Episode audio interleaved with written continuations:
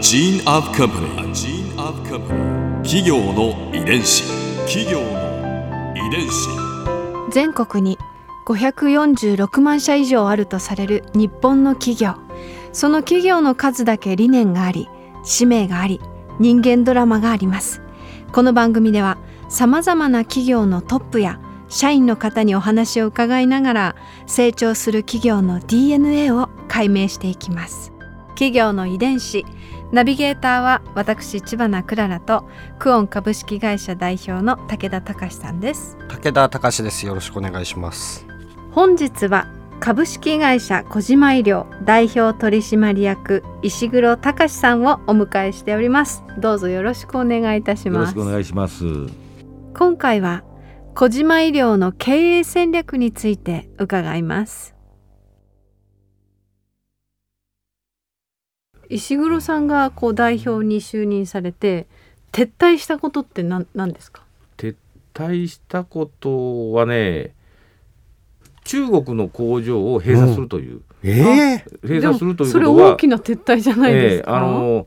2010年の時は中国生産が100%だったんですね。はい、うん2010年の時、まあ今から10年前、中国生産依存100%、うん。ですが今は中国生産は10%しかないんですね。90%は ASEAN、ASEAN 要するに中あうん。のバングラデシュ、ミャンマー、バングラデシュ、ミャンマー、フィリピン。生産が、えー、90%ということで、基本的にはそのまあこの10年間中国中国にずっと居続けたら、まあ基本的に今の規模もないし、小島医療もあるかどうかわからないという、その人人件費高騰と人手不足で、まあまあ、ないという、それを要するに10年間で、まあ、軸足を ASEAN の方にまあシフトしたということが、まあ、なかなか大変だったなという、中国の工場を閉めてそれをこう補填するというか代わりに立ち上げた工場はどこだったんですか、最初はバングラディッシュです。ババングラディッシュバングラディッシュにあの工場を立ち上げたのが最初ですね。今はその工場は、えー、1500人ぐらいの工場になってますけどね。どうしてバングラデシュだったんですか？あのまあまあ、中国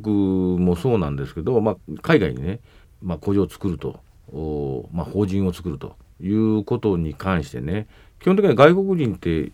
とっても不利なんですね。そうですよねあのいろんな権利の問題だったとか、まあ、土地も要するに外国人名義では買えなかったりとか、まあ、いろんな法律の問題だったとかあるのでやっぱりそのいかに信頼できるうパートナーを見つけることができるかということが見つけられたら、まあ、670%まあ成功と言っていいですね。でそこのところであの、まあ、そういう人脈人脈がいわゆるその、まあ、バングラディッシュに、えー小島オーナーの人脈であったということがまあ非常に大きいですね。でもなかなかバングラに人脈がある方ってそうそういないと思うんですけれど、あのーまあそんな人ね、まあ絶対いないと思います。小島オーナー、小島正則さんの、まあ、考え方がなかなかあのーまあユニークというかまあ斬新的なので、まああの子供が3人いるわけなんですけども、はい長男、えー長女。まあ、次男という3人いるんですけどね、で中学校卒業します。そのまま高校受かります。で受かったら1年間要するに16歳の時に1年間休学届出せいっていうことで休学届を出して、うん。うん。で出した後に1年間海外留学させられる16歳の時にね、へはい。でそれが要するるに、まあ、まあ発展途上国で一応英語がしゃ しゃべれる国ということが条件であの英語を使う国ということが条件で、まあ、探してこられるようで、まあ、長男の方は、まあ、エジプトへ。えーエジプトへあの、まあ、あの1年間ね。で長女の方はまあ女性当然女性なので、まあ、そのわけなかったわからわからないところとえらいことになるといけないのでスペインの修道院にどういうつてがあってそういうとこ入れれるんやろと。私修道院、そうとでまああの三男今の次男ですか？あ次男。次男次男さん。は、あの小島医療の今常務やってるんですけども、うん。あの次男はそのバングラディッシュへ、出た、えー行きなさいと。え？そこそこですか？そうです。バングラディッシュに行きなさいということで、うん。バングラディッシュの方にまあだからホームステイする先をね、まあ、要するに探して、まあ、探したのも聞くところによると日本とバングラディッシュの架け橋をしていた方がね講演をしていたんですね、うん。その公演聞きに行ってよしこの人だということで降りてきたら私はこういうもんですけど私の息子を預かってくださいということで。すごいな。まあそこでね言う人も言う人だけど分かりましたって言う人もいるで で、まあ、その方はまあなかなかのその、まあ、バングラディッシュ人の方でですね。あのその方の要するに紹介でいわゆる今のあの、まあ、合弁して作ってるバングラデシュの工場の経営者と、えーまあ、マッチングしていただいたということでですね、まあ、あったという。企業の遺伝子。海外工場ってまあ雇う方もこう現地の方ですしいろいろご苦労もあったのではないかと思うんですけれど、バングラディッシュの工場はねうん、あの本当に苦労しましたね。えあそうですか、ええ。一つは中国生産っていうと要するに大体40日ぐらい、うん。40日ぐらいで要するに日本から行って作って戻ってくるのは40日後ぐらいに、うん。要するにまあ日本に製品が戻ってくるわけですね。うん。で片や要するにそのバングラディッシュは要するに行って帰ってくるのに90日かかるわけですわ作って帰ってくると。お要するに約まあ2倍以上、うん。2倍以上要するにリードタイムがかかるんですね。うん。リードタイムがかかるのでファッション医療なんて要するにすぐでも作りたいじゃないですか、は多少安く作れると言っても作りたいじゃないですか。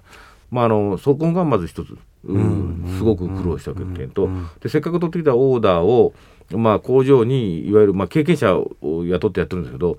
まあ、なかなかね言葉もの壁もあるんだけど、一つはやっぱりねそのいわゆる識字率が低いので。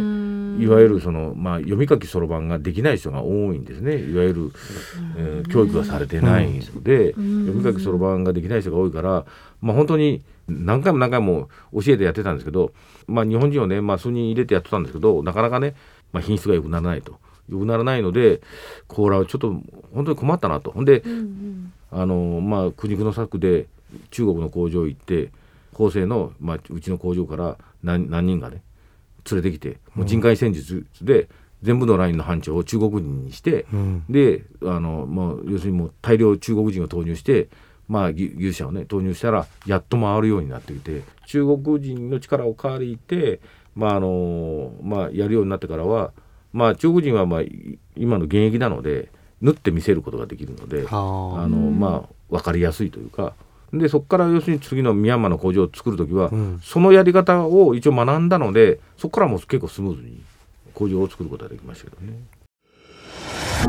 ここで Clara's viewpoint 今回石黒さんのお話の中で私が印象に残ったのはやっぱり小島衣料と中国とのご縁の深さです。の中国からのビジネスの撤退工場を閉めるというあの経緯があってそれからバングラデシュに新しい工場を出す時に助けてもらったのが中国の人だったというお話すごく興味深いなと思って聞いてました。それはきっと2代目の正則さんが築き上げてきたものの遺産の一つだとは思うんですけれどもその中国とのご縁にまたこう救われた小島医療がいて中国の人たちのいいところをやっぱりきちんと共感して矜持を持ってらしてあそれがビジネスにつながっていったんだろうなと思いました。企業遺伝子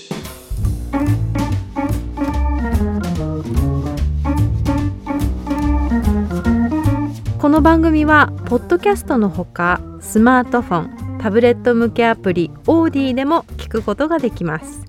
お使いのアプリストアからダウンロードして企業の遺伝子のページにアクセスしてみてくださいね。それでは来週もまたお会いしましょう。企業の遺伝子ナビゲーターは私千葉なクララとクオン株式会社代表の武田隆でした。